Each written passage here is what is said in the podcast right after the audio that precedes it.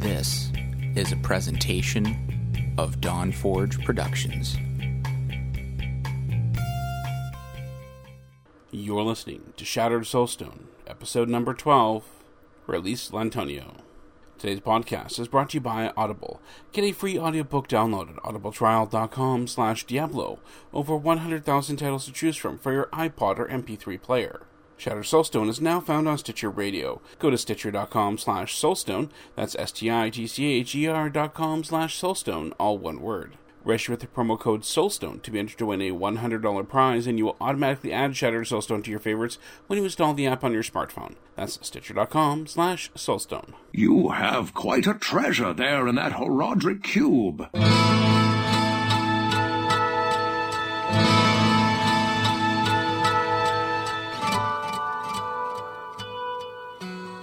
From the far reaches and burning depths of Sanctuary comes Shattered Soulstone, your Diablo podcast. It's beginning to feel like some great evil is permeating the air around here. Now, your hosts, Nevik, Breja, and Jen. Stay a while and listen. Welcome to. Oh my god, we have a release date! We have a release date! Oh, oh okay. I, I guess I was a little excited. I couldn't couldn't help myself. I just had to open the show with that. But uh, yeah, you're listening to episode 12 of the Shattered Soulstone, and we have a release date. Did somebody say release date? I don't know. Did somebody say release date? Wait, we have a release date. Finally, we finally have a release date. And unfortunately, that release date isn't today, which is Saturday, March 24th. But I am your host, Nevik, and we have a release date. And I'm joined by my. We have a release date. Oh, okay. I'm, I'm getting a little getting a little crazy with this, but uh, joined by my two co-joys in the Dawn Forge, the proverbial Dawn Forge pouch. See, I'm I'm so excited I can't even do the opening of the show properly. But Brasia, you have a new computer. How how is it? It's sitting on my other desk looking good. Can't wait to get Diablo on it. Oh, when we have a release date. Do we have one yet? I I think we do. and Jen, it's not raining here yet, and it's not raining there yet. It's not raining here yet. It looked like it was gonna, but it's it's not. But you know, if it was raining, I think I'd still be really really excited to go play D3 before the release date hits and we all get to play it for real. Wait, did you say release date? Do we? I think I did. Do we have one? We might. We might. Wait. I, I think there's some rumors about that. Okay, wait. I I have to share a secret, everybody. We have a release date. we do. We have a release date. Okay, all Can right. you tell we're a little excited? It's about actually it? this year too. Surprise! It is. Yep, 2012, May 15th, the day that everybody will not go to work or call in sick. Or uh, try to. Yeah. yeah, I fortunately I have about three weeks. Well, not quite three weeks, but I have almost three weeks of vacation saved up. So I uh, submitted some time off and it got approved. So woo! Ooh, very good. So that means you're gonna go back to work sometime June 10th. yeah, I'm gonna have uh, I'm gonna have the Diablo fever, and it's it's the o- the only cure is more Diablo. Exactly. Yeah. And there's very few workplaces that will understand Yeah. what you mean. Yeah, I, I don't think I can go up to my boss and say we have a release date, and and he'll be like a release date for what? For Yeah. your for your employment? We're gonna release you from your employment. Okay, anyways. Oh no, not good. Not good at all. that wouldn't be good at all. Although it would give you plenty of time to play once it's released. Well, there would be an upside I- to that. Given the fact that I do have a family and two children, I'd probably have to focus more on trying to get another job before that. probably true. Yeah. But anyways, but I digress. We do have a release date, and I'm May sorry, 15th. listeners. If you're if you're getting a little irritated that I keep saying that, get used to it. It's gonna it's gonna happen throughout the show. May 'Cause, uh, 15th. because we have a release date. I I I. Hell almost froze over. Hell almost did the day it came out. it will when I get there. But anyways, okay. So we do have some emails, and if you would love to send us an email, and I surely hope that you do, you can do so by sending us an email and the email address is show at shatteredsoulstone.com. Hey, I actually remembered to put it in the show notes this time. That way, and, yep. and we have a release date, so everything's good. So our first email is from Razorbug, and I will tackle this because you know Razorbug loves me, and, and I feelings not mutual. Uh, okay, I'm just kidding. Aw. Oh, He'll understand. He's a good pal of mine on Twitter. So, anyways, hey guys. So D1 and 2 came out during a period of my youth when I wasn't gaming and didn't have a PC capable of gaming. As such, I commit I completely missed them. I wasn't sure if I was going to get D3, but the annual pass is giving it away, so I've started to find my interest growing, especially after listening to this show. Oh, well, Hey, thank thanks. you. Thanks. That's awesome. Yeah. But I do find myself at a loss for some references. And with the release date out now. Wait, did he say that there's a release date? May 15th. I've suddenly re- realized that I need to swat up on my Diablo lore. Before May Swat 15th. up on Diablo lore. Swat up. Is that a British, ter- a British, you know, term for I, I don't know. I'm not familiar with that phrase. if anybody's confused, Razorbug is from the the go- I was about to say golly, but that's not right. What? Jolly old England. yeah. Well, anyways, he's he's from across the pond. Exactly. anyways, I I digress again. Um, he continues. Thing is, where to start if you don't have time to play one and two? Is the Book of Cain a good lead-in, or do I need something else first? Appreciate the help, Razorbug. Well, we did a pretty good review of the Book of Cain, and I think I think we were unanimous in our decision that uh, it's a great stepping on point for the Diablo series. Exactly. It will catch you up pretty quick. It's sort of like Cliff Notes, only much better written, and the artwork alone is just fabulous. Mm-hmm. But that's a really good way to kind of understand like who some of the important characters are in the lore and what they did, and kind of a chronology of sort of when it occurred in terms of you know how does this fit with the game. So I would start with Book of Cain. And if you want further information, then start reading the Sin War series and then pick up the rest from there. The Book of Cain does clean up the lore pretty nicely and puts it in, you know, by reading the Book of Cain, you'll know pretty much everything that you need to know, and you'll know most of the major players going into Diablo 3. That way you can hit the ground running and not wonder what's going on. So, yes, definitely pick it up. Exactly. And you also find out where the heroes of Diablo 3 fit into the storyline. Yeah, so it'll- it'll bring you right up to date. And I remember talking with Medros as well as a little bit with um, Richard Knaak. They both thought that this was a good summary of the whole series. At least a good way to get yourself uh, get your feet wet. Yeah, definitely. If, say, postage is a little expensive for the Book of Cain, since I know I don't think they've released it over on the other side of the pond, so you'd probably have to import it. Um, I mean, you could always go to like the Diablo wikis, and uh, we'll probably include a link to that in our show notes. Make it easy for everybody. Um, that that's also a good way to get caught up. It's not quite as elegant because it's, I mean, when you're reading the Book of Cain, you know, it's pretty much in order in which, you know, it, it's very logical the way that it's laid out. But yeah, so that's another option. And it gives you a really good understanding of, you know, why are we fighting these demons again? You know, it kind of goes into that too. So, just the basic stuff, even, you know, even that, it's in there. But if you do have the time, go back and play Diablo 2. I I don't know about Diablo 1. It might be a little hard to get that running in. It may not hold up quite as well as Diablo 2, and Diablo 2 doesn't hold up quite as well as as you know most of us remember it because it only runs in 800 by 600, so that's pretty ugly by today's standards in terms of resolution. So, but Diablo 2, the gameplay is still there, so you know that that might give you a good primer on what to expect with Diablo 3. Although Diablo 3 does play, I I don't know. I, I would say Diablo 3 is I, I wouldn't call it an evolution, but it's definitely you know it's an iteration on what was great about Diablo 2. It feels good. It feels really really good. And it's pretty. I mean, not pretty in terms of, you know, sunshine and rainbows pretty, but like the world is really well rendered. You know, it's mm-hmm. the details are nice. But we do have a, another email And Jen, would you like to read the one from Smokemus? I can do that. Smokemus says, Jen, Nevik, and Brazia, I thought you did a great job on the interview with the Naxter.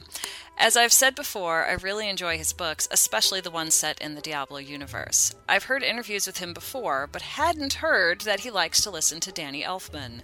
My admiration of him went up 10 notches at that.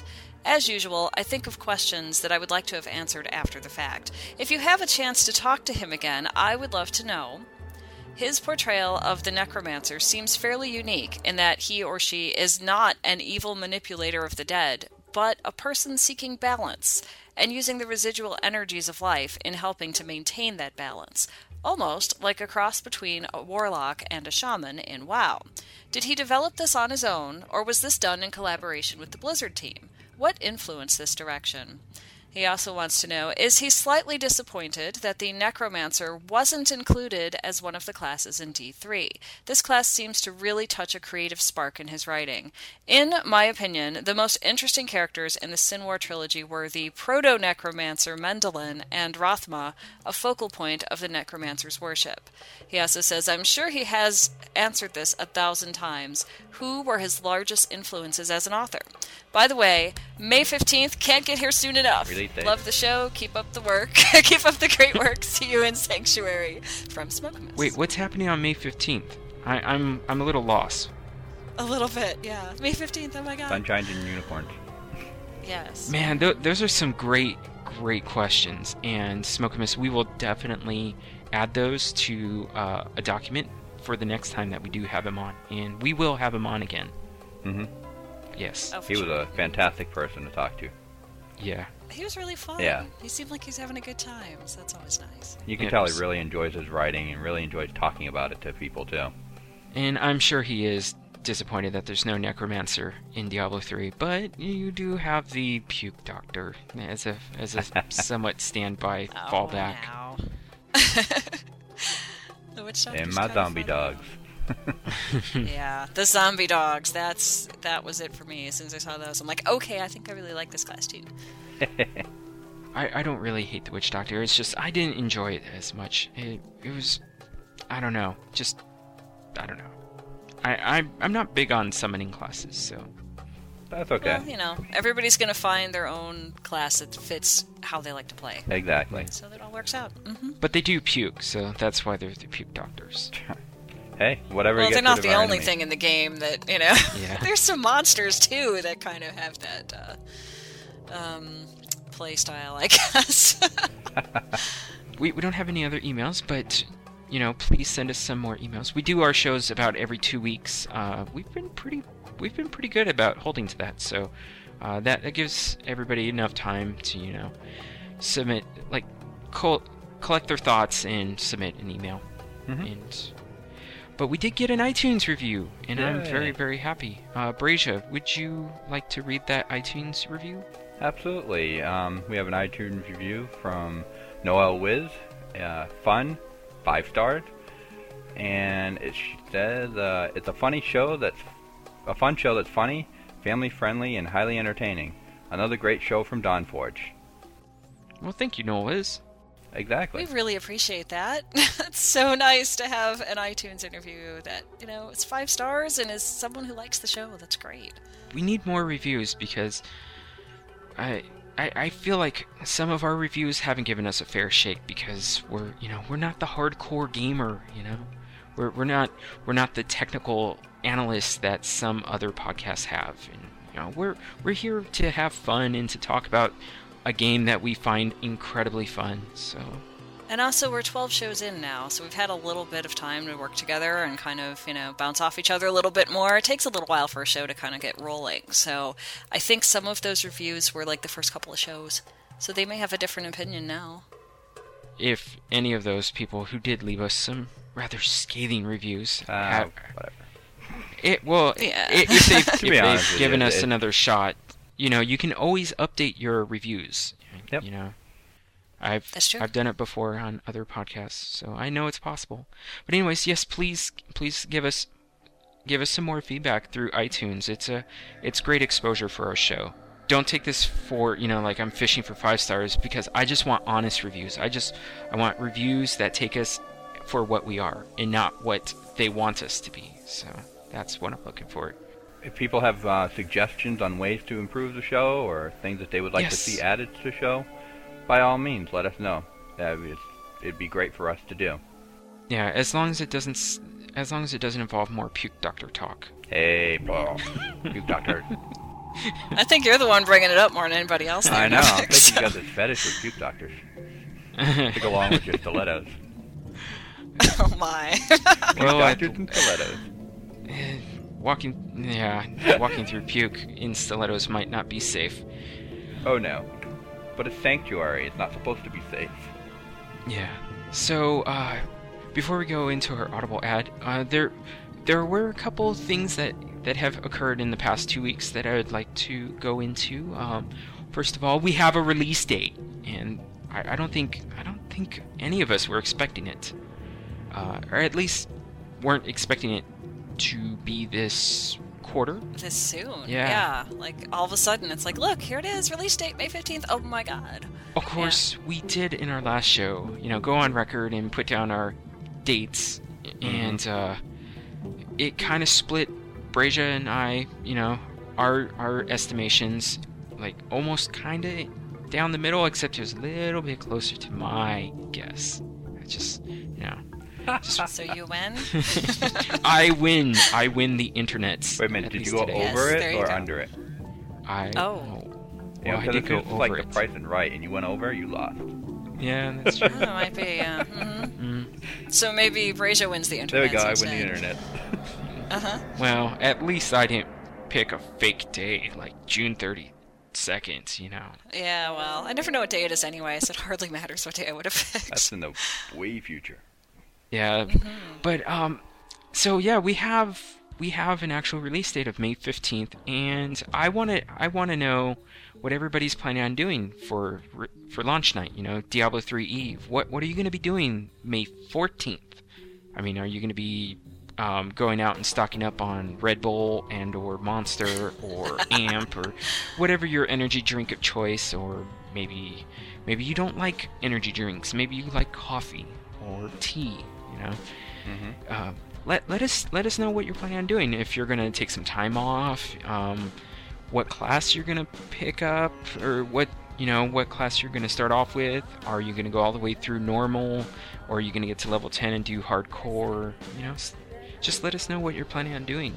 I don't want to make any official announcements yet, but we are looking into doing something special for uh, Diablo 3 Eve, and details will be forthcoming on that since we still have a little bit of time before Yeah. before May 15th rolls around.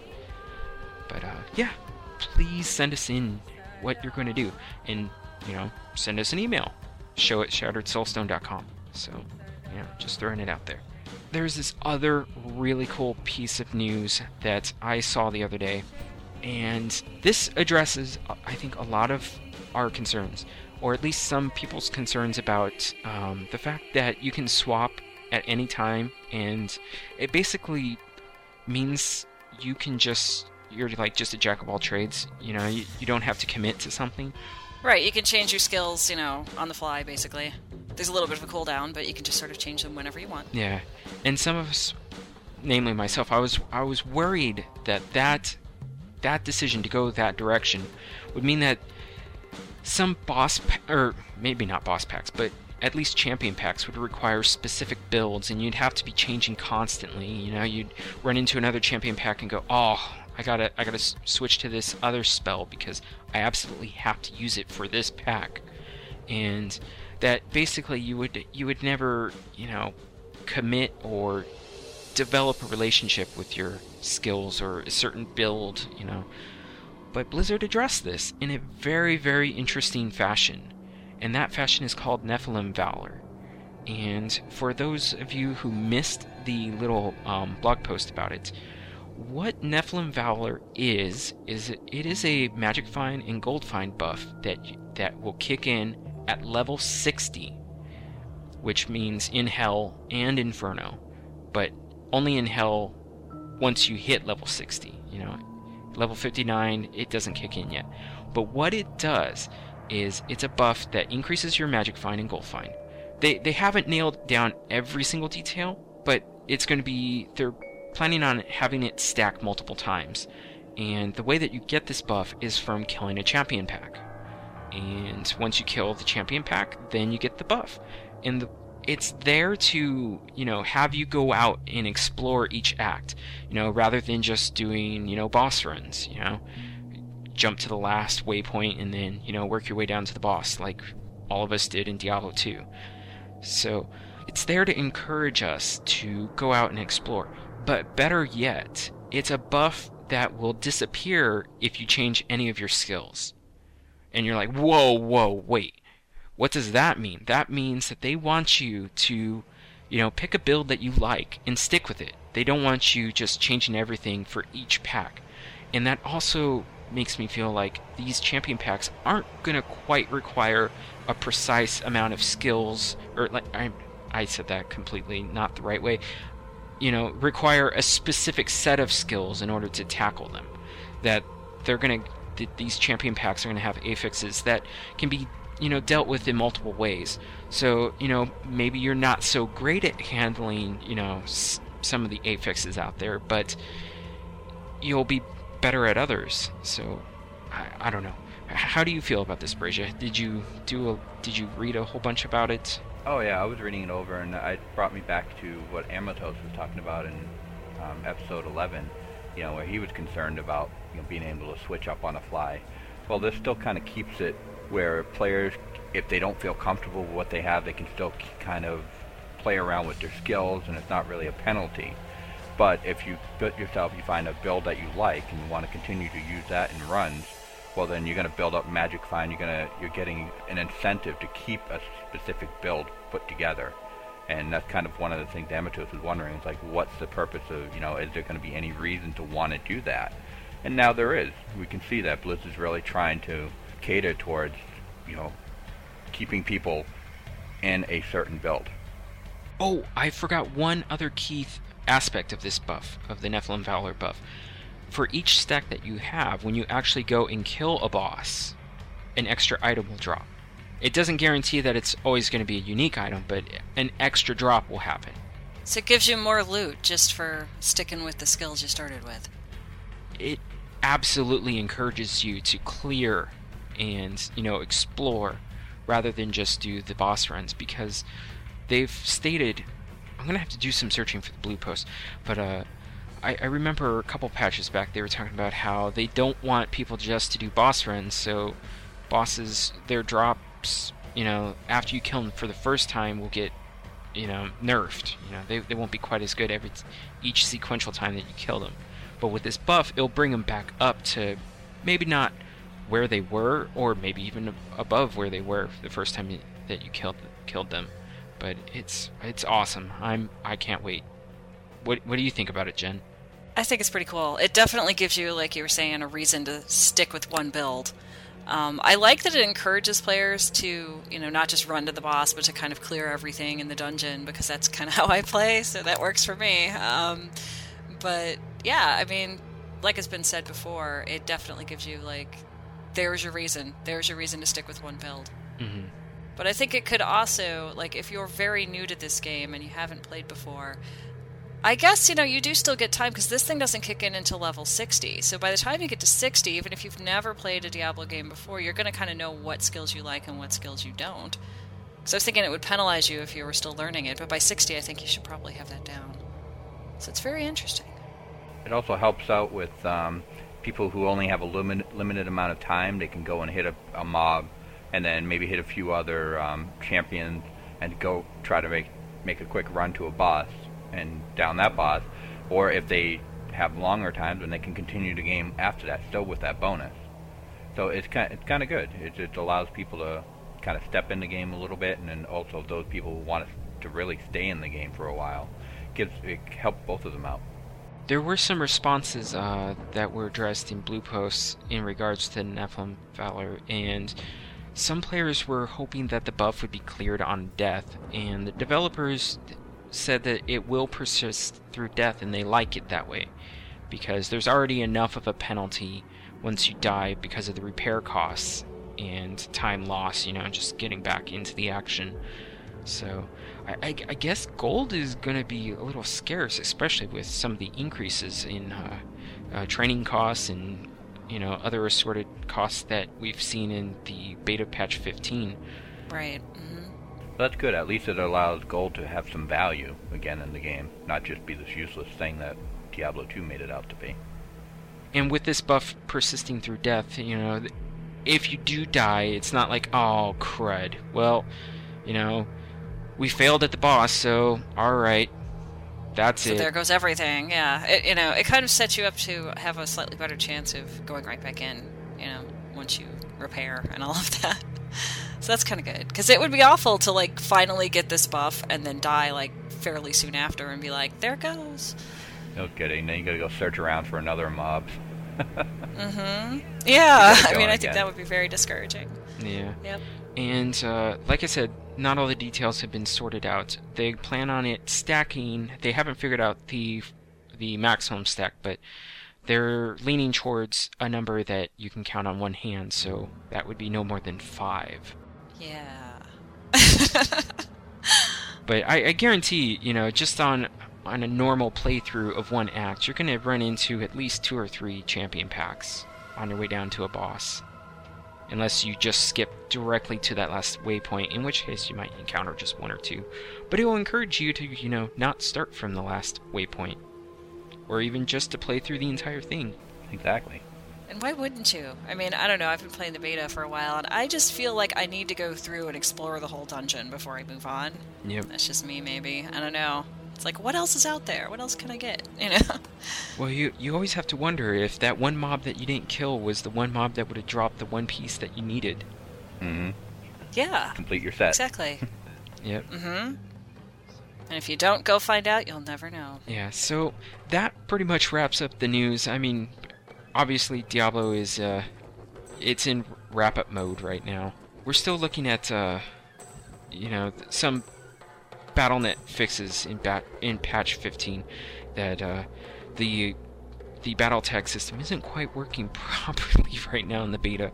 So, hopefully they'll get that resolved in the next patch, which will probably happen soon, I would imagine. But uh do we want to take this time to talk about what we have done in the beta since patch 15 dropped? Sure. Yeah, we can do that. I know Jen, you uh you've gone through and finished it on the Demon Hunter. Yeah, every time they wipe out the characters and start over with a new patch, that's the first. That's the first class that I go and finish the game with. Um, it's- that's my favorite. It's still my favorite, even after trying all of them. So I've done that, and I think she's at like level. She's not quite level 10, so I can't try the hardcore mode yet. Because you have to be 10 to do that. So I'm hoping sometime soon to have time to get back in there and go a little farther with it. I haven't tried to. Well, I did actually. I rolled um, of sorceress and she's at like level three, so I haven't really done much with her yet. But that's as far as I've gotten since the uh, characters were wiped out before. And Brazia, I imagine that uh, your computer woes haven't allowed you to jump back in. Well, between that and work, no. Um, but usually I get home just before I'm making dinner. My son's been playing a little bit of Diablo 3 before it starts to, to go out on my new, uh, old computer, and I've I've seen him playing around with he he jumped into like every character and, and gotten them up to like level 10, Mhm. and he's having a blast with it. He uh, surprisingly he likes the barbarian now. Interesting. He's like he just likes Barbarian smashing things fun. across the screen. So That's why it's fun. Yep. Yeah, exactly. Yeah, and the leap attack. Can't forget about the leap attack. That Oh, no. that is so much fun. But he was showing me his um, Demon Hunter, and it was a spell or, or an ability that I hadn't seen because I hadn't played the Demon Hunter at all. Jen, you probably know what it is. It looks like the crossbow is shooting machine guns. Like, uh, That's called rapid fire. Rapid That is fire. my favorite spell ever. Mhm. oh, I, I was watching it. It was just beautiful to see. I the reason why I like it so much is because, you know, I've really just been when I have had time gone on to the Witch Doctor and just played around with the Witch Doctor because I haven't had as much time as I wanted. But at the same time, it's like when I've seen my son playing these different things while I'm getting dinner ready, I've seen um, you know a lot of these neat skills that um, makes me go, okay, you know what? I really do want to try these other classes, especially they get higher levels to see what those abilities actually look like on the screen and what they um, to do to the uh, the different mon- uh, mobs that you fight. And uh, it, it really kind of kind of keeps you engaged in the game because it's just like wow, it really can do that. That's just that's really neat. I didn't know you could do that with that t- character. I really like how the how just how the progression in the game feels right now. Mm-hmm. Pretty much once you hit level 6 you start you unlock your first rune for your first ability and that feels good. And basically Blizzard has more or less said that the rune versions of a spell are by and, by and large way better than just your standard spell. So as soon as you get a rune, you pretty much always want to use the rune version of this spell. And it, it feels pretty good. I I just wish we could go further, you know, past level 13 even if we had to do it by grinding, you know, just just to see what some of those other rune effects would be like, but Well, they got to save something for when the game Yeah. starts, you know, because there would be people that like you know grind it all the way up to as high as you can go, and then go, oh yeah, I know everything. Here's exactly what you should do, you know. yeah. Oh, that'll be soon. Got to have something to surprise. Yeah. Oh yeah, but you know, you'd like to have that happen after the game's actually released instead of before, you know. yeah, I, I can't wait. But I I have I have an admission to make. Although I did this almost purposely. Mm-hmm. I died in the beta. I actually died with my wizard. Oh no! Oh no!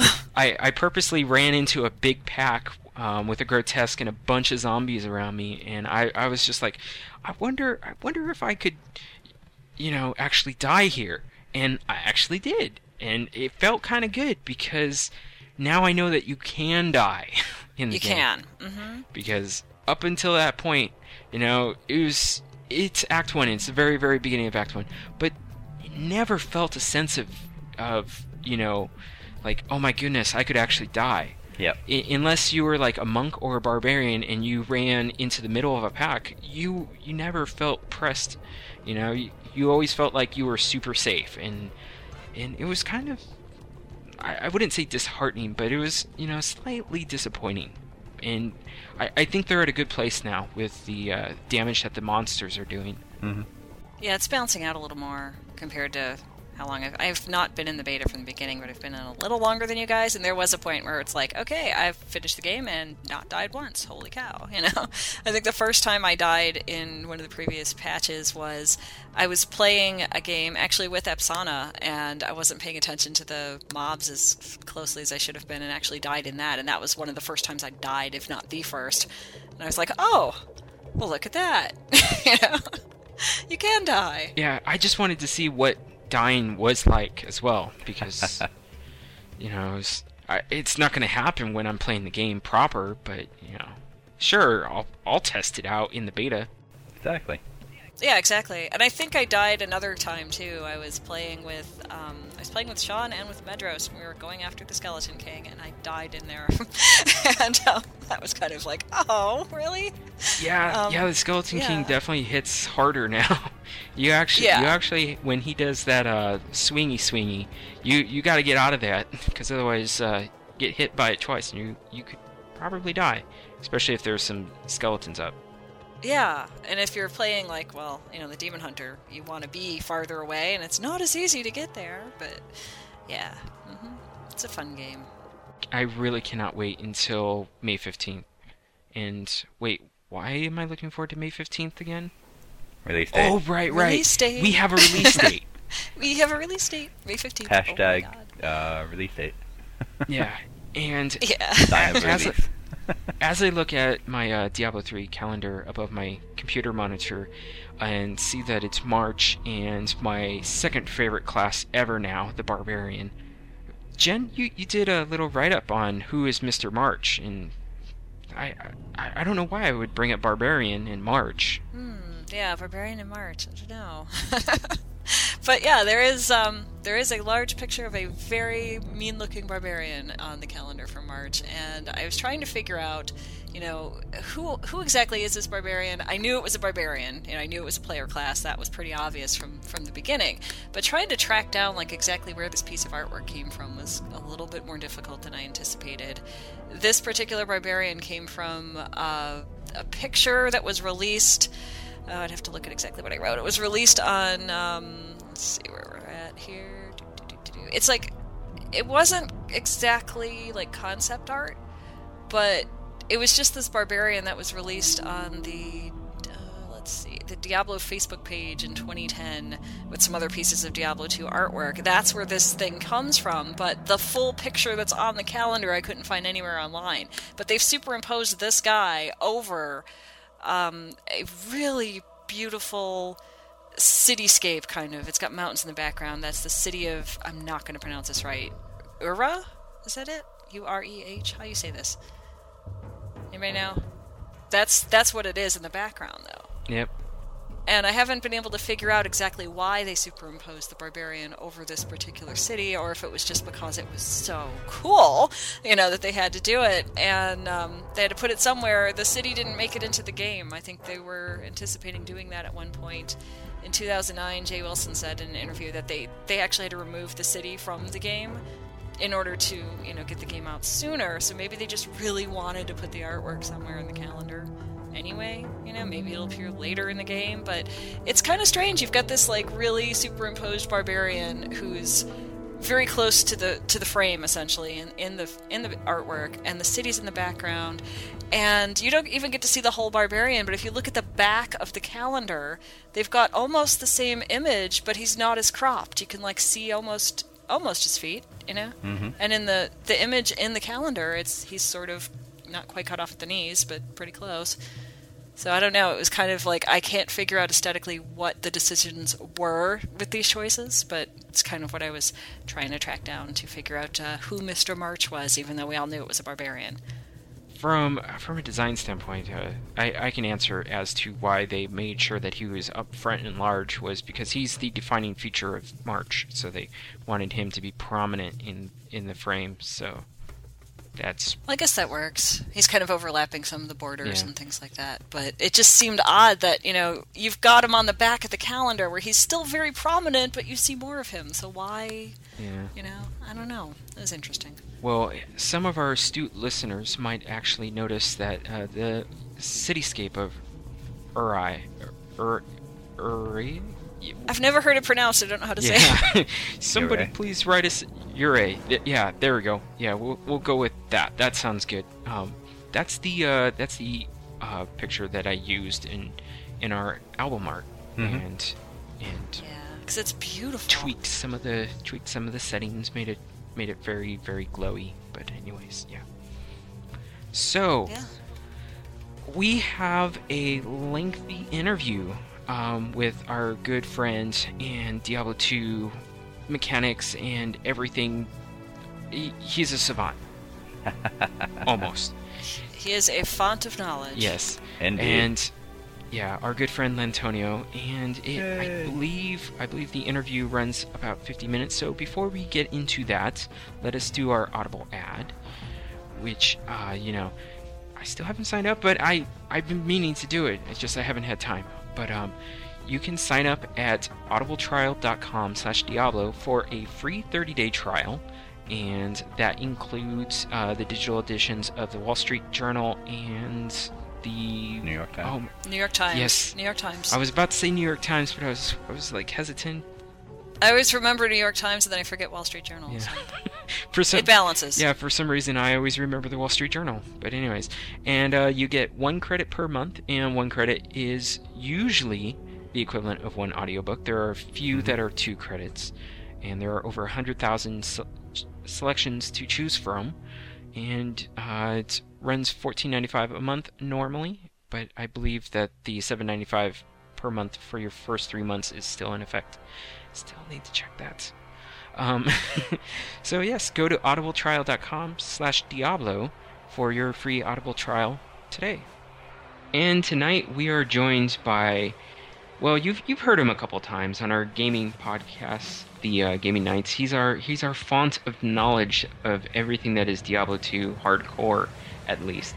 He's the little bit of of our sh- show that uh, brings some legitimacy to our Diablo 2 heritage. So, i in, ca- in case you you haven't listened to those, then let me just properly introduce our guest. Antonio. how are you doing this evening? Pretty good. How about yourself? Well, I'm not drinking, but uh, t- I do believe that uh, Jen and Brazia might be partaking a little bit. We'll we'll have a cyber cheers together then. Yeah. With, Cheers. with, with the magic of uh, podcasting, we're recording this on St. Patty's Day, so So we should be saying sláinte instead of cheers. Wh- what is sláinte? It's I'm cheers confused. in Gaelic. Oh, okay. So, yes, so let's get this interview started. So, Lantonio, we, we know that you are huge into Diablo 2, but I don't think we've ever proper. Well, I mean, obviously not in the context of doing a gaming night, we haven't asked this question, but what is your history with the Diablo franchise? Well, let's see. Basically, my uh, my uncle, when I was, I don't know, I had to have been really young, because I'm only 24 now. So I've been playing Diablo 2 came out. I played before Diablo 2 came out, because I remember waiting for that. So I was probably like literally nine or 10 when I started playing Diablo 1. My uncle would had the game at his house, and I would always go to his house, and he was like the one uncle that had all the electronics, you know, the Nintendo, Super Nintendo, and the computer that we could always play on. He'd always be playing Diablo 1, and I at that age I tried to understand it, but I didn't really get it that well yet. But eventually I bought the game, um, or convinced my parents to buy me the game, and I played it. I got it to work on an old time Mac. I can't remember. It was real a pain to do it. And once I got Diablo 1 about halfway through, I started seeing previews for Diablo 2. Because I don't know how, Dia- how long Diablo 1 had already been out since before I started playing it. But I beat that one all the way through, that and Hellfire and all that, and got all that done. And was pretty excited. Started playing Diablo 2 just by myself, single player. You know, got through the whole story. I introduced my brother-in-law to Diablo 2, and we both kind of just went through. Or he, I think he played as a barbarian, and I, I played as a necromancer to start out with, like a little summoning necromancer. Is what I ended up making, and you know, we started talking about who could beat who and stuff like that, and we didn't even know what Battle.net was at the time, but we figured out that you know you could make your own online characters and started playing, and it's like as soon as we started playing online and being able to see what the trade systems were and what how the social system was, because this was my first online game, pretty much. Just kind of got hooked in it and never stopped. Well, stopped a few times, but not pretty much never stopped. Did you play Diablo 2 when it first came out, or was, or was that kind of a after the fact? It was it was kind of after it came out because I hadn't finished Diablo one yet, but I I did remember um, D two like they said it was gonna be coming out, but I wasn't into everything and smarts with computers because I don't even think we had internet yeah like a lot of internet anything that we could really get our hands on other than like the library, so I didn't get overly excited for it at the time, so I wasn't like uh, release date you know, but I remember before I even finished originally finished D2 Lord of Destruction was already out.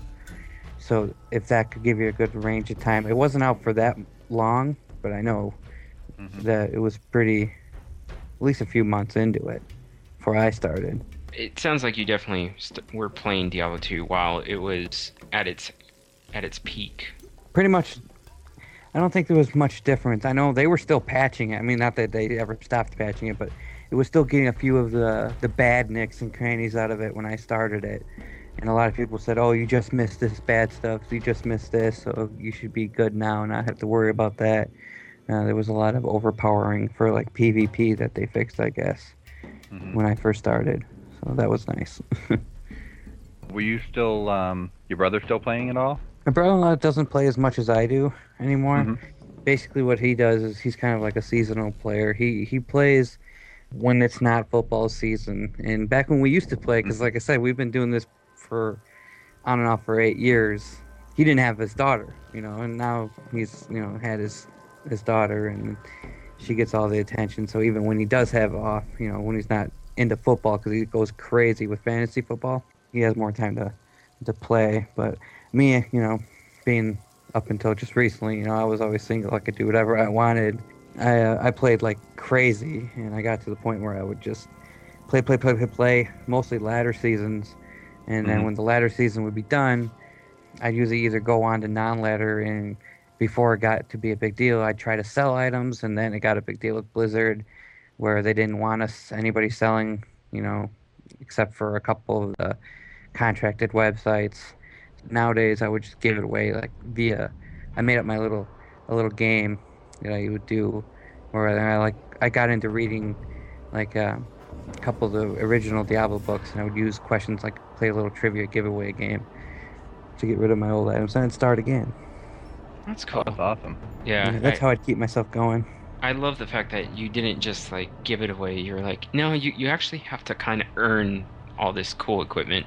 Yeah, it was funny though because I remember doing that actually was kind of I don't know it contradicted its meaning a little bit because oh there's usually I you know you can only let eight people in a game right so six people wouldn't know what I was talking about two people would so I might as well just give it into them and left you know so I would I would basically have like let's say Jen would come into the game and I'd be off talking about the Sin War and she'd probably know everything and the rest of us wouldn't know anything you know what I mean or maybe if you guys have read it now, I don't know if you have or haven't, but so that was fun. Let me bring it back just a just a couple minutes here. You had to convince your parents to buy Diablo. I can't imagine how how that happened. I mean, clearly your parents must not be, you know, Bible thumpers because No. See, I guess maybe it came off a little wrong. I didn't have to convince them to let me play it. My dad was big on paying for video games. Like he would be like, either you earn it yourself, or it better be your birthday or something. Because he wouldn't just go out and buy a video game. He'd go out and buy us, me and my brothers and sisters, whatever. He'd go and buy us, you know, baseball gloves, something to play outside. But he wasn't really too big with me getting into computers, you know, so or video games. So he would always want us to do something else. But eventually, enough begging and stuff like that, I just eventually got it. I think it was, I think it actually was for birthday or Christmas or some holiday. But no, my folks never cared about any of that stuff. I, I, I wasn't very sheltered growing up. I hate to derail the interview, but I have to share this little anecdote. My mother-in-law, the devout Jehovah Witness that she is, I bought, and I apologize to the listeners. This isn't totally uh, Diablo related, but there was uh, I, I bought a figure it was one of those uh, Final Fantasy premium figures uh, of a summon of Diablo. Diablo. Oh my goodness, I can't even say its name right now. Diablo. It was Diablo Bolos. Yeah, Diablo. Yeah, that's. I don't know why I'm I'm tripping over that, but whatever. Anyways, it one day went missing all of a sudden, and it turns out that my mother-in-law, she uh, well, she claims that she burned it in effigy, but she just threw it away. If you take a figure that you feel represents the devil and you burn it in effigy, I wonder what exactly you're doing there. You know. I know. That's she, kind of odd, but yeah, that's. I, I think what you're trying to say is she uh, was not pleased by the Diablo reference in the name of the character. Yeah, it, it was. I mean, it was a present, and uh, I, I felt bad, but oh well. You know, that's my mother-in-law. So. to each their own. Mm-hmm. Indeed. Yep. I was wondering, Lantonio. You said, if I if I heard you correctly, you said that your uncle started playing Diablo first, and that's when you first heard about it, right? Yeah, I had an uncle who was kind of a kind of a gamer guy. I always would go to his house when I was younger. It was my aunt, my real blood aunt's husband. Um, he would always have the computer, and he had, I remember he played like Heroes of Might and Magic all the time, and I always used to think that was so cool, um, like Civilization. And then one day he had Diablo, and he was showing me, and I was kind of stubborn. I when I was really really little, the first game I think I ever got into was like Mortal Kombat. That's all I ever wanted to play and he tried to show me other games and I didn't like any of it, you know. but and I was stubborn, didn't want to play nothing. But he would always be like, "Try this out," you know. And you know, Diablo. If you're not someone who wants to get into the game at first, it can be a little bit difficult to get into because it does go kind of slow. You do get beat up a lot when you not know what you're doing, even if you're on normal the first playthrough. Especially Diablo One was definitely a lot harder to start out than Diablo Two was. Like going through that, I remember I would always I'd play the first two dungeons of the cathedral, I think is what it was when you first go down in Tristram. I'd get like to the butcher, get rocked, and I would never want to play anymore. And eventually, I got, I think, I got a little bit more into it. Like I have a drive to beat it, and I started getting ahead. But every time I would leave his house, you know, I would wouldn't be able to play. So I really, really wanted to play my own game. And finally, once I got it, I started over and played my own game. And I remember I had to start that game over like 10 times. That one was so much. I don't know if you guys thought the same thing, but that was so much harder than the second one was. The actual just playing it by yourself straight through. Yeah. It was definitely Yeah. a challenge, that's for sure. Does your uncle still play any of the Diablo games, and is he at all excited about the upcoming release of Diablo 3? Nah, he's kind of lost this since then. I mean, that was 12 years ago. He doesn't play much video games anymore. He played Diablo 2 by himself. He never got online. He was never Mm. someone that wants I to play see. with other people. So I think really the hardcore people that stayed with D2, for instance, probably were the online players. Yeah, I would accept, assume, you know, because if you didn't play online, nothing really new happened, and you can't, you can only find your own stuff so often. I like it. I mean, I personally couldn't play single player that long. I don't think if there wasn't the online aspect, you know, of rushing and trading, then it wouldn't mean as much to me, you know? Yeah, not not to mention oh, yeah. that it's also once you get to Nightmare, it gets prohibitively, you know, difficult, or at least at least prohibitively inefficient to solo. In, Plus unless to mention my, oh, I'm sorry, I was gonna say, plus to mention my uncle became a little bit of an alcoholic, so he doesn't really do much besides that. oh, Oh, that's sad. yeah, it was. When I was little, I did kind of look up to him because of the gaming thing, but that kind of went away. yeah. Mhm. Well, maybe he can lose himself to Diablo instead of the bottle. But Yeah, I'm sure he'll get Diablo 3 and probably look at it, but he lost his job, and that's why I became kind of an LP. Mm. And he got a new job now, and I guess it's doing better. But you Oh, know, good. Some hope people are just that way. So whatever. well, it's good he's Mm. doing a little better now. yeah, Antonio, I was wondering uh, what kind of char- what character classes did you like to play the most, like hey, in Diablo 2, and what was like your favorite build? My favorite character to play was the first one I ever played, and it still is my favorite just to mess around with. Is the summoning necromancer. To me, there's just nothing better than having a ton of skellies and a ton of revives. Just Mhm. I'm all over the crestfallen. place. Yeah. I love that. No, I'm just kidding. Please What, what did you say? I'm crestfallen. Oh, I was really pulling for that lightning sorceress as your answer, but okay, well, let me continue with the question, though.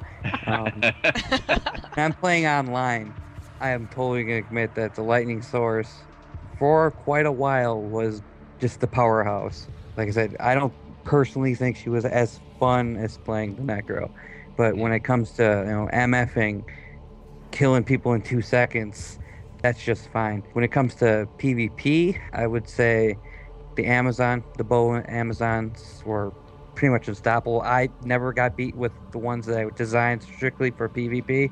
Pretty much once I had that system down, I would make if I, I did like PvP twice, I think, and I was nuts when it come to PvP. When I got into it, I did two types of PvP. I did once, you know, for like get as high a level as you can and get as strong a level as you can, and then we would do a thing called low level dueling, which we would take the lowest level, which was level nine, and make the strongest guy you could at level with level nine. So then we would battle our level nines, and it was funny because we got so good with our low level duels that we could take level nines and PvP beat like level 50s that they couldn't even hurt us, and they couldn't figure out how they couldn't hurt us. It was Wow. crazy. Yeah, that's crazy. I mean, logistically, that shouldn't be possible. it's very possible if you're not playing someone who has like awesome gear. I'm not saying we could let level nine beat someone who's like decked out. Let's say you were lightning sorcerer, Nevik, um, and you got all your halfway decent gear, and you're shooting 12k damage at me. It's likely you're gonna probably stop me, but I guarantee if I could get my character close to you, I can hit you and kill you with one hit. It's so interesting how how math can be strange like that. Because I mean, numerically, it just it shouldn't be possible. Level nine against a level fifty, but then again, you know, it really depends on the character. But at level nine, you don't even have access to everything. But uh, yeah, Well, lots of it would be, for instance, uh, if I could make a really powerful necromancer that would do Iron Maiden, and I could make Iron Maiden at level one can pretty much do just as much Iron Maiden at level 100. It might say it's changing, but it's really not. The only thing that changes in the actual game was the size of the spell that was casted, and if you were any kind of melee damage and you hit Iron Maiden on you, it just directly goes right back to him. yeah. So there's Wow. Bam right there. You hit me, you're hitting me with your damage, right there. So that was cool. And then was another one. I can't quite remember what the spell was, or the curse. I mean, that you could do the same thing with ma- magic. You can convert magic back to that person, damage. So that would hurt them too. I'm trying to remember what that was, what that one was called. I, I can't recall right now. I'm sure all the hardcore listeners who may be sticking with us a little bit to see if we're, or, you know what, if we still have any really hardcore listeners that are, that are looking down at us, they're probably just continuing to listen just just for the comedic value of, of our lack of knowledge. Well, That's what I would have to say to them is that they, mm, you know, it doesn't matter if you get everything right. If you're playing a game to be for life, I don't think you should play it. If you're playing for fun, you're just like we're talking for fun. It's not Mhm. meant to be set in stone and written in hieroglyphics for the ancients about or the people beyond to come back someday and you know do historian things on us. Mm-hmm. yeah, so Great point. we we were gonna the the next question that I have in the outline we've almost completely covered, so I'm, I'm gonna try to figure out how to work out a different follow up question to all that. I I have an idea.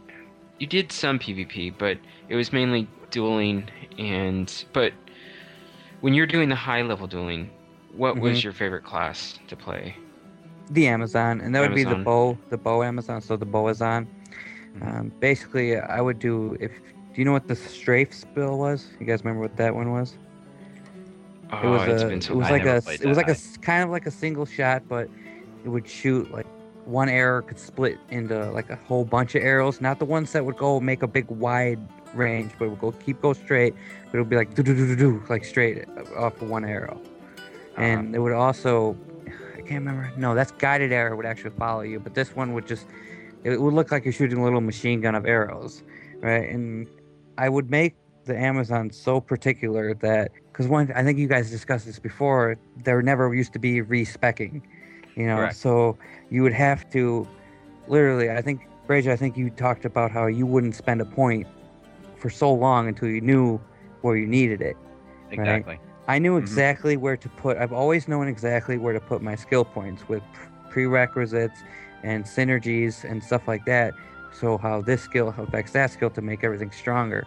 But I would the biggest thing to do to make get you that little bit more strength in the game was always where to put each point of vitality, strength, dexterity. You know, um, I know that every single class, whether you're a sorc or a barbarian, you never ever need to put a point on mana. Every single class build can get mana just fine. That's once you get a high level. So I never would waste any points on mana. It'd be really hard to start out with because you know if anything that has mana, you drain two seconds. But I would just be pumping the potions. But later on, having that man, sometimes that two points of health could have could save you because you have two hit points left when the other person doesn't. But a lot of times, I, basically what I would do is I would take an Amazon and I'd make a build called an Archon Plate, and that Archon Plate would be like ethereal. You take these gems that you find, and some gems have like three different sets of like I think one was I haven't done it in so long. Um, it's damage, attack rating, and probably strength, dexterity. I, I can't exactly. I know if, like you said, if it's hardcore listeners, gonna be like, no, you need this, this, and this. But I used to know, you know, exactly what it was. But we do that, and the guys would just get so powerful. And then I would have charms for strength, a lot of charms for like strength, dexterity, this and that. Because with the Amazon, I don't know if you guys ever noticed, but if you have more or less base strength than the item you're wearing, but because of all your, you know, your synergies and everything, let's say my actual base strength is 55, but with all the extras I have boosted, um, it's 105. If you're wearing an item that's 105, you can still wear it, but to everyone else, you wouldn't even see that you're wearing anything. So I would make my guys so that everyone around me would see, like I'm just a naked Amazon throwing like an arrow at someone. So it looked like you're just like shooting arrows out of your hand. It would be really Oh, cool, I and everyone would that. think I was real weak, and I'd walk out before everyone started knowing how to do this. Of course, I'd walk out Mm, and yeah. I'd be shooting arrows out of my hand, you know, taking people down, and, and I'd be like, "You can't even beat me. I'm not even wearing any armor." And- and- and I I'm like sure- that. yeah. I'm sure they would be like hacks, hacks. Yeah, we had stuff like that all the time. I, I've been called a cheater, a hacker. No, I'm just like, I wouldn't know the first thing about hacking if I tried. So, whatever. Yeah. Well, here here's a good follow-up question.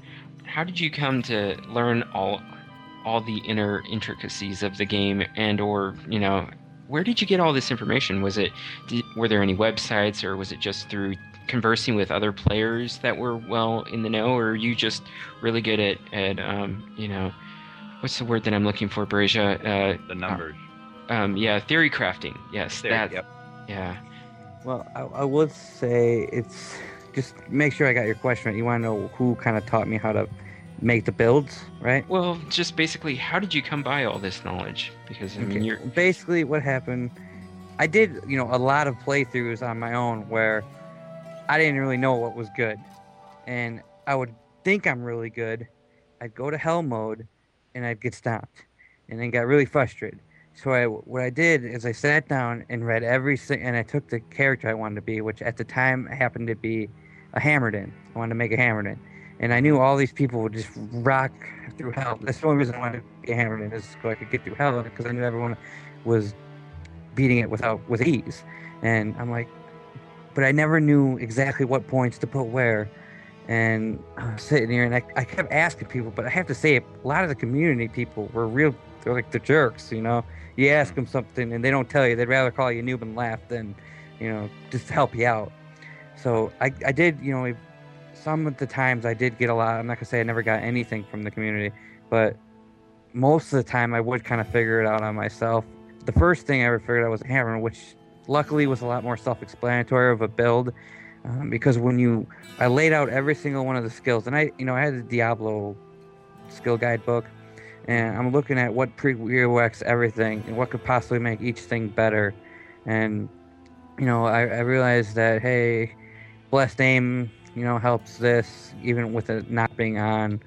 Concentration helps the hammers, and then I figured out which I felt like the biggest noob when I first figured out how to put devil spells out. I basically would have an aura on my right, and I used my hammerdins on my left, and I had no melee anymore. And it took me so long to figure that out. I felt really dumb, like, oh, duh.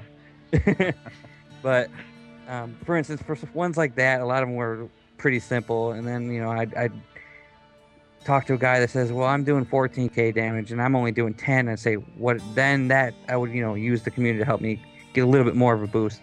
Lots of times it would end up being, you know, just get a skill charm and that'll help you get that little bit of a boost. Um, because basically, most of the builds are pretty self-explanatory. When you once you figure out how to do one, you can go into the other ones and figure out how to do them. Because you just gotta look at them, and they all say what helps the other thing. You just find what all things that help that and add it to it. You know. The only thing you got to be careful for is some skills, not all of them, but some skills. They'll say that it's helping more, but because of how Blizzard balanced the game, they don't actually go up. For instance, um, if you have a necromancer and you want to um, put summon resistance on your skeletons and on your golems, uh, if you actually read it, it'll say, I think the highest is like 65% or something like that. So if you keep leveling up into that level or to that thing, that skill, you're eventually just giving skills away because you can't actually go higher than that. Even if you put a mm-hmm. skill point in, it's not doing anything. So that's the only thing you really had to, had to be careful for. When it comes to PV, that was PVM. When it, when it comes to PvP, like my Amazon build, for instance, mm-hmm. complete lucky day of finding the nicest guy I've ever met. Name his name was Abel, and I used to play with him all the time. And I don't know where he got his info, but he was smart. And any question I had about any build, he seemed to know. And he taught me how to build PvP Amazons.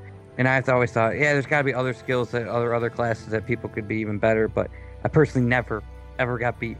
I would never get beat. I would always come in and be the one guy that everyone would get mad at because I got that five points more damage. You know, the only person that could beat me would be Abel. You know, so that was really kind of a coincidence. You know, but that's the only PvP I ever really played. And then I got into the forums later on and so on, and did you know checked out guides for building guides and stuff, and tried you know this that and a bunch of different builds. So I have a quick question. That Amazon that, that or that guy that you met, his name was Abel. Mhm. Did you ever create a character called Cain no, for Cain and Abel? Um, I didn't really even catch that you were going joke there, so I felt really stupid after you said that. There's Nevik sneaking up on us again.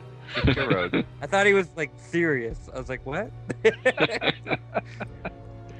Well, you know, I'm. I guess I'm the. I'm the soberest of, of all all of us tonight. So, oh, there we go. but Um, also, there's a lot of times when things are funnier in my head than. so. Hi, Aprillian. If she's it's listening. a rule of funniness. If more than one person laughs, it's funny. So it worked. Yep. there we go. um, Antonio, what is what would you think would be your fondest moment in your gameplay of Diablo 2 so far? Okay, I think I started telling you guys in a game night about a thing that's called the World Event. Um, that's Mhm. like the name that was given to it, and and basically what it is is every now and then when so many, well, this is how Blizzard put it, when so many Stone of Jordans were sold to merchants, which who gives up their Stone of Jordans if anybody knows who those are, right? Mhm. Um, well, the reason they did this actually, became, to make a long story short, is Stone of Jordans be- began becoming duped. Okay, it's because they were the currency, so everyone with the hackers would actually dupe them, and there were Mhm. billions of them out there. Okay, so what Blizzard did to counteract this is, which is actually really smart. They decided to make uh, another version of Diablo. Is basically you would sell your Stone of Jordans, and when so many Stone of Jordans, completely random, were sold to the merchants, that server, every game on that whole server would pop what's called Uber Diablo. That was the rumor that it had to do with Stone and Jordans, but I swear, and everyone still believes that it was just randomly popped by um, Blizzard servers, were just randomly, you know, picked and popped to set them up because sometimes up in the corner of your screen you'll have a little message that says, you know, 10,000 Stone and Jordans have been sold to merchants. And then you'll get like two more messages, and then all your screen will shake, and it'll say Diablo now walks the earth. Okay, and basically, me and my brother-in-law never had that happen to us, but we had all these people telling us about it, and we just really, really, really wanted it to happen because it's like the only thing. I had the item that you get from killing Uber because I've traded for it, but I've never Mhm. seen it myself. And I me- I'll never forget one one night I was sleeping over at my brother's-in-law's house and my sister's house, and I'm on the couch and we left our computers both on, like two laptops and a desktop, like all three of them loaded with Diablo. We're all sitting in like three different games, and this was how we were gonna get Diablo to pop. Eh, we would leave our computers open all night on a game and hope we get lucky, pretty much. And Nice. we did this. I'm telling you, like a month. I don't know, not every night, obviously, but a lot of times we just leave our computers running all night with Diablo in a private game or open game. It doesn't matter. It can happen in each eh, either one. Well, it was I don't know 4:30 in the morning. I just went to bed on one of our binge nights of playing Diablo, and my brother-in-law is crazy. He could go to bed at four. He could go to bed at midnight. Doesn't matter. He gets up at like seven o'clock every day.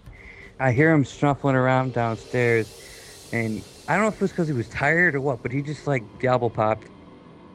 I was like, just like that, completely non-excited, no care, and I'm just I'm half asleep, and I'm just, huh? He's like gavel popped on your computer. I'm like, whatever, dude, because I'm asleep just thinking he's totally messing me, or he'd be so much more excited, you know. And he's like, all right, don't believe me. And he went upstairs. Like I was like, what the heck? and I kept sitting there and sitting there, and I was, I couldn't fall asleep. I'm like, he didn't even come back downstairs, you know. I couldn't think of what he. He's like, he thought that I didn't give a crap, so he just like, fine, then I don't care, and he went back upstairs. So I get up, I look at my screen, and sure as heck, Diablo popped, and I'm like, are you kidding me? You know, I'm freaking out because I was so excited that I was gonna be able to fight Diablo and get an Annihilus charm. And Oh wow. I, sc- I screamed for him upstairs, and he's like, "Oh, now you're excited." I'm like, "Yeah, well, I thought you were kidding because that." And it's just a really big moment. It was like one of the biggest things, you know, that happened. That's completely at random, so that's what makes you lucky. Well, of course, then I find out after all that, Diablo's really, really tough. and I can't tell you how many characters. Okay, so it's really nice playing Diablo 2 if you die if you have a second computer. Because if you're playing that, you can use it to go into the game on your second computer and retrieve your body, you know, clear out the area so that you can get your body back. Because in hell mode, you lose experience unless you go back and pick up your body. And when you get to like level 95, I think was where we were at at the time, Gaining experience is a pain, and to lose that much experience, I don't want to do 50,000 more Baal runs to get up to level 96 when I could have, you know, just not went and got my body. So I have to say, we had six dead guys out there by the time, and these are all like level 95 guys that we thought could kill anything. Finally, for some odd reason, I picked my smiter last, and my smiter crushes him, but it's because he, he has no melee damage, doesn't hurt him. And I don't know why I didn't pick him right away, but we finally got him. And then for any of you who don't know what the Annihilus charm is, it's a small charm. It fits in one square. It gives you one to all your skills, five to ten percent experience gain, and it also has, I think, it's it's either resistance or stats. I can't remember which one it is that it gives you so many of. Oh, that's pretty powerful. Yeah, the thing was awesome. You know, you can only, it's so powerful. You can only have one per character. It's like a Gheed's charm, or Yep. nowadays torch. You can only have one per character because otherwise you could stuff your, you know, with that and it would kind of off balance the game. But yeah, it was it was super exciting because we had talked about it and even joked about it in the past, where I would go to his computer. I'd be like, "Oh my God, Diablo popped!" And he'd bolt down the stairs from upstairs. You know, I could whisper it. and He'd bolt down the stairs. Then it actually happens, he's- and it, he's just like, I don't know, I was still half asleep or something. He's just like, Diablo popped. I was like, how do you not be more excited about that? If I came down, I- I don't care if I had slept for five minutes. I checked my computer and I would have saw that, you know, because this was the first time we got it to do it. I'd have just been astounded because at the time, this is one of the times where we were just hardcore playing, and I'm not saying playing hardcore mode, but playing hardcore every day. And I used to bring it to class and play when I was supposed to be paying attention. You know, but I would be going crazy, you know, have it in a little windowed mode and having to check my laptop because every now and then my professor would come around the corner, you know, and make sure we're not doing anything and minimize that real quick. it was like we started a chain of events from there. I don't know if we were just lucky for a good month, but I think we got him in our game 10 to 15 times in the next month. And then after that, never again. Never, and that was probably over three years now have passed since the last time it's happened to me. And over the last three years, I haven't played a ton. I Mhm. still play at least probably on and off all year round. I mean, I've played tonight a little bit before I, you know, started talking here. I still have a lot of stuff to do and that I like doing, but yeah, never, never again. wow. So and it, it's not stopped. They still do it. You know, we used to basically go make a. I had a whole account full of because you can only have one on each character. So I Mhm. would transfer it to to normal and then put one on a character and then use a character like a normal and trade it away for something because a lot of people couldn't could and, and never could beat um, Uber. So you know they'd have to trade for it and you get really good stuff for it too. But now there's Mhm. so many of them, of course, out over the years. So many of them that they're not as worth it anymore neither. That is something else. That is pretty exciting. I wanted to go back to something you said earlier. You were saying that you would do games where you're asking trivia questions from the Diablo books. hmm And So I know you've read at least some of them. I was wondering which ones have you read and which ones did you like? Like, what did you like about them? Yeah, I've read Legacy of Blood. I read um, it's the second one's the Dark Road, right? I can't. Mhm. Yeah, okay, the Dark Road. I read um, Kingdom of Shadows and Moon of the Spider, and right now I'm about halfway through deck uh, Book of Cain, and then I have the whole Sin War I'm going to read too. Which one's your Yeah. favorite so far? Um, Kingdom of Shadows is by far the best. I don't know. Have you read that one yet? I have. It's been a lot of years though since I read it. but I Yeah, have. Mhm. but I don't know. I really, really liked Moon of the Spider as well because, like, you actually Richard was saying when you interviewed him, how he loves Zayl and Humbart. Those Mhm. two characters are awesome to me too. I th- I named my cat Zayl Oh my After- gosh. after Zayl, so I mean that's how much I like them. They're really fun. They're some of the most interesting characters in the whole series. I don't know Oh, what you thought about Legacy of Blood, Jen, but I can barely remember it because I think that's the one I liked the least. It's the one I know I've read it before. I couldn't remember anything from it between then and now. I'm reading it again right now. Uh, it has to do with the armor of Bartuc. Oh, okay, Yeah, I remember mhm. Blood, uh, Blood Armor Bartuc. And there's some demon in it. I don't think this would be spoiling anything just by saying a name, but no, I don't think it'll spoil anything. made my own name up. And I, what, what is Oh. was it like Xavier or something? It was, I think it's Xazax or something like that. Dazix? Yeah, I remember. I Mhm. couldn't even read it. I was just like, I'll call him Mr. X. yeah, there's like two X's in the name and a Z, and it's really it's kind Yeah. of strange, but it fits the character really well. Dark Road was it was pretty good. It just it, I'm guessing because it was a different author, it, you could really tell it just it didn't feel like a Diablo book, really to me. Yeah, I know what I you mean. know. That was kind of my impression when I went from one to the other. That there was a Good distinct stylistic difference between the two writers. Like good story, I would say, but mm-hmm. just not yeah. Just it didn't. I didn't feel. I felt like I was reading a different brand. I didn't feel like I was reading Diablo. I mean, mm-hmm. there's a couple talks of Diablo in it, but not a lot. You know. Yeah, it was just a different stylistic take, different author, Mhm. you know, different Yeah. flavor. Yeah.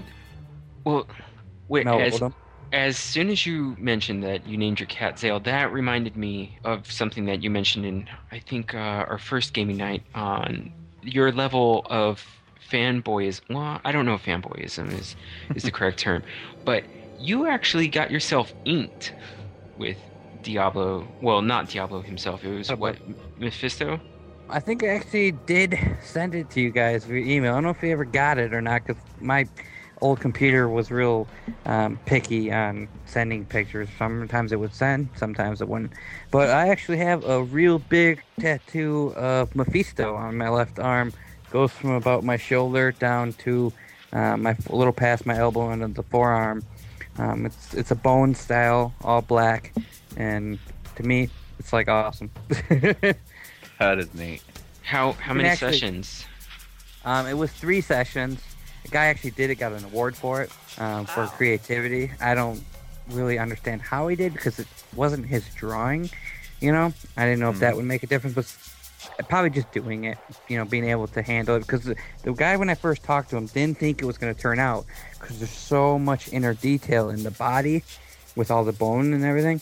And if you Mhm. actually wanted to see it, um, I can send a picture of the tattoo again if you don't have it. But if you go to Google Images and type in um, Mephisto, you'll see like a bony black and white picture somebody drew of you know of Mephisto, and it with looks like he's got his hand up into the air with his fingers pointing back and real long horns. Well, we'll definitely include that in our show notes for episode 12. But uh, that that's awesome. Yeah, I have this the same artist that I don't I can't I don't know the guy. Like I said, I just found it on on Google when I was looking up because I knew I wanted a tattoo of Mephisto and like to kind of draw him, but I have no artistic ability. I can can't even draw stick people, so I had to find something or have someone help me match it the way I wanted. Uh, but there's a drawing of Baal and um, in actual Baal and Diablo's faces that I kind of wanted to do on the other arm to kind of match it up to have all three of them. hmm So, but I haven't quite got to that point yet. But I'm thinking about it. If you were ever to get uh, the Lord of Terror inked, wait, would you go with the uh, Diablo 2 Diablo, or would you go with uh, the the Femme Diablo from Diablo 3? um, I, you know, I don't know why everybody calls Diablo 3 the femme, but the actual um, Diablo that I would go for, the face, it's, I would say it looks more like Diablo 2, but it's this guy who kind of made his own drawing of it. It's, you know, it's a fan drawing. Mhm. It, to me, looks the best. I don't know. It's like a mixture of Diablo 1 and 2. So it looks pretty cool. I'd go with that one. But I guess for the people listening who don't know what I'm talking about, I would say it probably does look closer to Diablo 3, I guess, than Diablo 2. Question for you, Antonio, about Diablo 3, uh, since Mhm. we're kind of transitioning to that. All right. Um, you know that the uh, release date is May 15th, finally. Sure wait, do. wait, yeah. May 15th? What? So, uh, Yeah, that was the what I wanted to ask you, though, is what are you most looking forward to in Diablo 3, Lantonio? Well, honestly, I don't know a ton about Diablo 3 yet. Like I told you on game night, I Mhm. kind of tried to keep it a big surprise. Um, what I do know about it, I guess I can answer it maybe by what character I'm looking forward to playing. Sure. That would be good. Or I- or you could just say everything. Well, besides everything, I guess character. I, I really want to. Out of all them characters, I really, really want to check out the wizard. I don't know how it is. yes. I, I do want to check out the wizard the most out of them. I, I I'm, I'm gonna do a victory lap right now. okay, go ahead. but on another note, before you do your victory lap, I also really want to see the witch doctor. But because of his skills, yes. I don't know. Because of his skills, I don't know. I'm not really big on like how you were making fun of him for being like puke skills and larva skills. I I wanted some. I wish there was a necromancer. I like bringing back skellies. I really like doing that. So maybe in the expansion we'll get a necromancer. Yeah. Mhm. Those zombie dogs are pretty fun Those though. zombie dogs are fun. That's for Yeah. sure. But all three of you are in the beta now, aren't you? hmm Yep, Mhm. mhm. Oh yeah. Well, Must be when my nice. computer. Nice. nice. yeah, I didn't want to do the beta uh, really, but now that I got my new computer and I actually have no excuse to. I mean, I could play it if I had something to because I have something to play it on. I'm I'm really getting antsy. I really kind of do want it now, and I've actually put in a couple of those tweet things, retweets to try to get a, a beta key because I figured if I get one, I get one. I don't, I don't. But now I'm actually kind of really wanting to get in and play. Oh yeah, try it a few more times. Uh, you know, anybody that's giving away beta keys, I, I feel like they're giving away like popcorn now. You Yeah. know, it's just everybody wants to have a beta key just to build up hype for the game coming out soon. Mhm. But we're just The only thing I can say is, of course, now no more D2. Might as well throw that away. oh, Aw. I think there'll still be people playing D2 because eventually they're going to get bored with D3 or they're going to decide that they like D2 better because they're more used to it or whatever reason. I think it'll still be played. People played it for so long, you know? uh, they'll they'll just play D two out of spite because D three, you know, it, Bashiok's gram or Bashiok's mother can play it. No, it was his grandma, right? Bashiok's remember. Grandmother. Grand grandmother. I can speak well tonight, but um have another. Tell me if you don't agree, though, that as soon as they all play Inferno and Hell, they're all gonna cry because they're all making this judgment on playing normal mode. None of them. I Mhm. don't. I right. There's no hard mode in beta, is there? I think No. they just started a harder mode. I haven't tried it yet. I haven't it- looked for it really. It's hardcore. You you can play as a hardcore character. Once you once you get one character up to level ten, you can you can pop over and and see what that's like. you But play right now. I mean, if you get your character to level 13, you're pretty much overpowering everything in the game. So that might be where they're getting the idea that oh, it's it's too easy. You hit 13 and there's nothing, you know. But Why don't you guys let me ask you a question about that? Okay. Sure. The only thing I was wondering is it like Diablo 2 where when you go through and kill everybody, they're dead until you make a new game, or is it they respawning live? Like you can go back in and then they're gonna be there, or is it like Diablo 2 where that whole game you could literally wipe everybody out in that game and they're dead. You go back, there's not more guys, or is it if you go back 10 minutes from now, they're gonna be back there again? no, they're permanently dead unless unless there's a a, a spawn spawn thing that you haven't killed yet. Right, if you missed it the first time through. Right now, if you go through and you finish the beta, you've killed everything in the game, probably, if you've been like really diligent about making sure you got to everything. The only way to restart it and get more stuff to kill is if you exit the game and then go back in with the same character. You'll start over. Um, if you've just finished and completed the beta, it will start you over at the beginning point of the beta, and all of the monsters and zombies and creatures and everything will be back again, but possibly in a different location or in a slightly different formation. Right, kind of like the two. Is there a waypoint system in that too, then, or is it just make you have to go through it again? There is No, a there's- waypoint system, but Yeah. when you I- start I like over. I don't remember if you still have the waypoints when you start over because they're connected to quests. Yeah, I don't remember. I think you have to go back and get the waypoints again with Mm-hmm. your your character that's now whatever level restarting the game. I think you have to go back and do the quest to get the waypoints, but in some cases you keep the the portal. I think you keep the portal. Because there's difficulty ratings, I'm assuming they don't. The monsters don't level with you, right? I don't know. I heard a rumor that monsters were gonna level with you, and I just thought that'd be dumb because why else would you want to MF normal to get your better geared for nightmare? You know? Well, I think what you mean by that um, might be I noticed in the game if you play it by yourself and you're whatever level you are, the monsters are a certain level. Now, if you get into a game where you're playing with other people, now the monsters are going to be a little bit tougher because you've got two or three other people playing with you. Hmm You know, that kind of thing. Yeah, Yeah. that, that's the same in D2. What I meant is if you are level one and you go and kill everyone in the first level, Mhm. and you become, let's say you get a level 10, and you come back, are them all really weak now and still level one, or do they go up to level 10 to stay with you to make the game kind of balanced? I'm guessing not because of No. difficulties.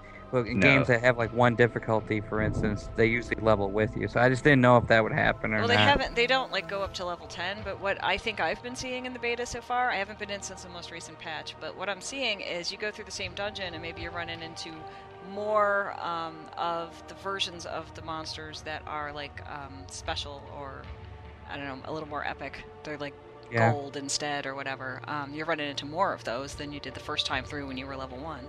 At least that's what I'm seeing. Do you think that is just coincidence? Because I know that is coincidence, and it's just the same way in Diablo 2. I don't think it's coincidence in the beta. I've played through and Oh. finished it with all of the characters and several of them a couple of times each. And I've been in the beta for a little while. I haven't been in since the very beginning, but I've been in quite a few patches now. And it seems to me pretty consistent that if you go through and you finish the beta and you're at like level 10 and then you restart the beta with the same character and you go through again, it seems to me like I was seeing more.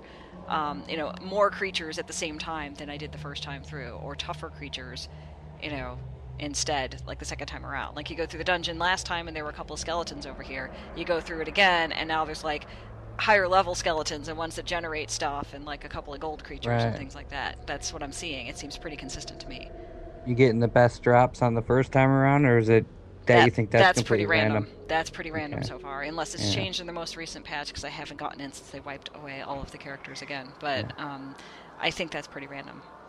There If- was a huge rumor in D2 that the first time you would go through a boss, for instance, like the first time you'd ever played Diablo, you have your best chances of a drop. And I never ever saw that officially confirmed by anyone that would really make me believe it. But in experience of how many times I've gone through first time char- with a character, it seemed pretty true. So I, like that's why I was asking that. No, Yeah. it seems kind of random. I've had um, characters beat a boss and you know get fairly decent loot. I've had others beat the same boss and end up with a rare item. You know, it's just kind of random. Yeah, well, I mean, the beta is only. I mean, technically, it only takes you up to level 9. In Yeah. you, you grind out to the imposed cap of level 13 in the beta, so. And that's as high as you can get. It sticks at that point. Yeah. Mhm. Yeah. And I. It's probably still fun little test though. Oh yeah. Oh, definitely. Yeah, I Okay. I was far more anxious to get into the beta before I found out that they weren't going to open up the entire game. But then again, if they opened up the entire game, that just you know that introduces the ability to get burned out on the game before it actually goes live, and that would Right. not be fun. Exactly. Exactly. But um, before we close this out, Antonio, I, I Mhm. know that you're probably going to create at least one of everything, but what character class is going to be the last, the one that you're least looking forward to creating? The one that, that you're probably either not going to do or do last? The monk. The monk. hmm It was pretty simple answer. I don't, I don't know. It doesn't seem appealing to me really. I never liked the monk in the first Diablo. It's probably a lot different, I know, but it just, I even watching the trailer, I just wasn't excited for it. But like I said, I don't know a lot about it. Maybe I will like it. I never ever thought I'd like an Amazon at all. I hated bowing. I don't like any kind of bows. And when I played D2, actually built an Amazon good. Ended up loving it. So you never know. yeah. Mhm. Well, I. Well, what, what am I saying? I never hated barbarians. Barbarians are awesome. Ha, ha. But okay, so Lantonio, is there is there anything that you want to plug, or I I mean we we know that you're on Twitter as Lantonio, but is there anything else that you have up on the web, or anything else that you want to uh, draw attention to? It doesn't have to be yours specifically, I, I suppose, if you don't have anything. But So yeah, I don't I don't have a lot of or any kind of area I want to plug, for instance, of like a, my own website or anything like that, or business wise. But you you should Um, you should create a Diablo blog. You really should. Yeah. I'm not a good writer though. I, I don't know. Maybe I could just write something about it and just talk and have someone else write it. the way to get better at writing is to keep doing it. So right. Well, I don't know. I don't think I don't know how to write. I just when I sit and write, try to write something, it's like, hmm, what do I write about? But if I I do it at random, yeah, I guarantee with your knowledge, you'll get you'll get a lot of readers. yeah Oh, for it's a sure. thought. Mhm. But anyone that wants to join me in any other gaming, for instance, for Xbox Live or PlayStation Network, Lantonio on both of them, L A N N T O N I O, and then same with Diablo, it's Lantonio, Twitter, Lantonio, everything's the same. Hit me up whenever you want. I'll play anything. I do on online. I like Call of Duties. Those are fun. I don't play a lot of that, but Battlefield on Xbox. Those are my more multiplayer ones. Then when D3 comes out, you know, I'm gonna be playing every day. So get me in a game every day. And looking forward to that. yeah. yeah. Well, it's gonna be you- long weekends. hmm for sure. But lots of fun. No doubt. Well, thank you, Antonio, for joining us. I'm glad that we finally got around to having you officially on the show as an interviewee. Yeah, that's no problem. I I had fun. I could blab with you guys for another three hours, but I know things must come to an end. Yeah. Again in the future we shall. Sounds good. All right. Thank you, Lantonio. Thank you. And before we close out the show, I wanted to thank Lantonio again for joining us. Uh, we had a fantastic time during the interview, despite some of the uh, Skype problems that we were having. Uh, hopefully, it wasn't too noticeable. But uh, yeah, Lantonio is a great, great, great guy, and we're we'll have him back on, especially. Well, you'll hear him on the show when we do our gaming nights, especially after Diablo 3 is launched. Which, uh, wait, what day is Diablo 3 coming out on again? May sometime. May sometime, yeah. That's what Some I thought. year. Sometime. hmm hmm Yeah. 15, But, uh, 2012. 15, Yeah. 2012. so, yes, I wanted to thank everyone for listening to episode 12 of the Shattered Soulstone podcast. Yay! Uh, we are a part of the Dawnforge network of shows, and we would love. Or, why do I always say we would love? Because that just sounds strange. We love Medros. We but do. We would, we would like to thank him for hosting our show. That's what I meant to say. Uh, you can read the show blog or listen to the show archives at shatteredsoulstone.com. You can find us on Twitter. The show account is Shattered Stone. I am Nevik James. Brasia is Priest. And Jen is Queen of Haiku. We have a presence on Facebook and Google. And we can't do this show without you, the listener. So please, please, please, please send in your contributions, questions, and feedback to show at shatteredsoulstone.com. And also, please, I, I'm going to assign everybody homework. Please, please give us an honest review on iTunes. I really, really want to get, you know, some some more feedback on iTunes. That way it doesn't look like we're all just noobs, you know. Especially since we've gotten a lot more shows done since the first couple of reviews were placed. Yep. I'm a noob and I'm proud of it. Yeah. Woohoo! I'm not a noob, but that's okay. No, I'm just. Ah. but until next time, for me, for Jen, and for Brasia, you will find us.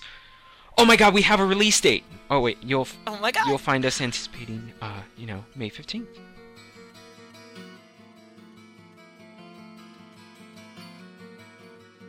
Fresh release dates. This has been a presentation of Dawnforge, copyright 2012. Find great podcasts and more at thedawnforge.com.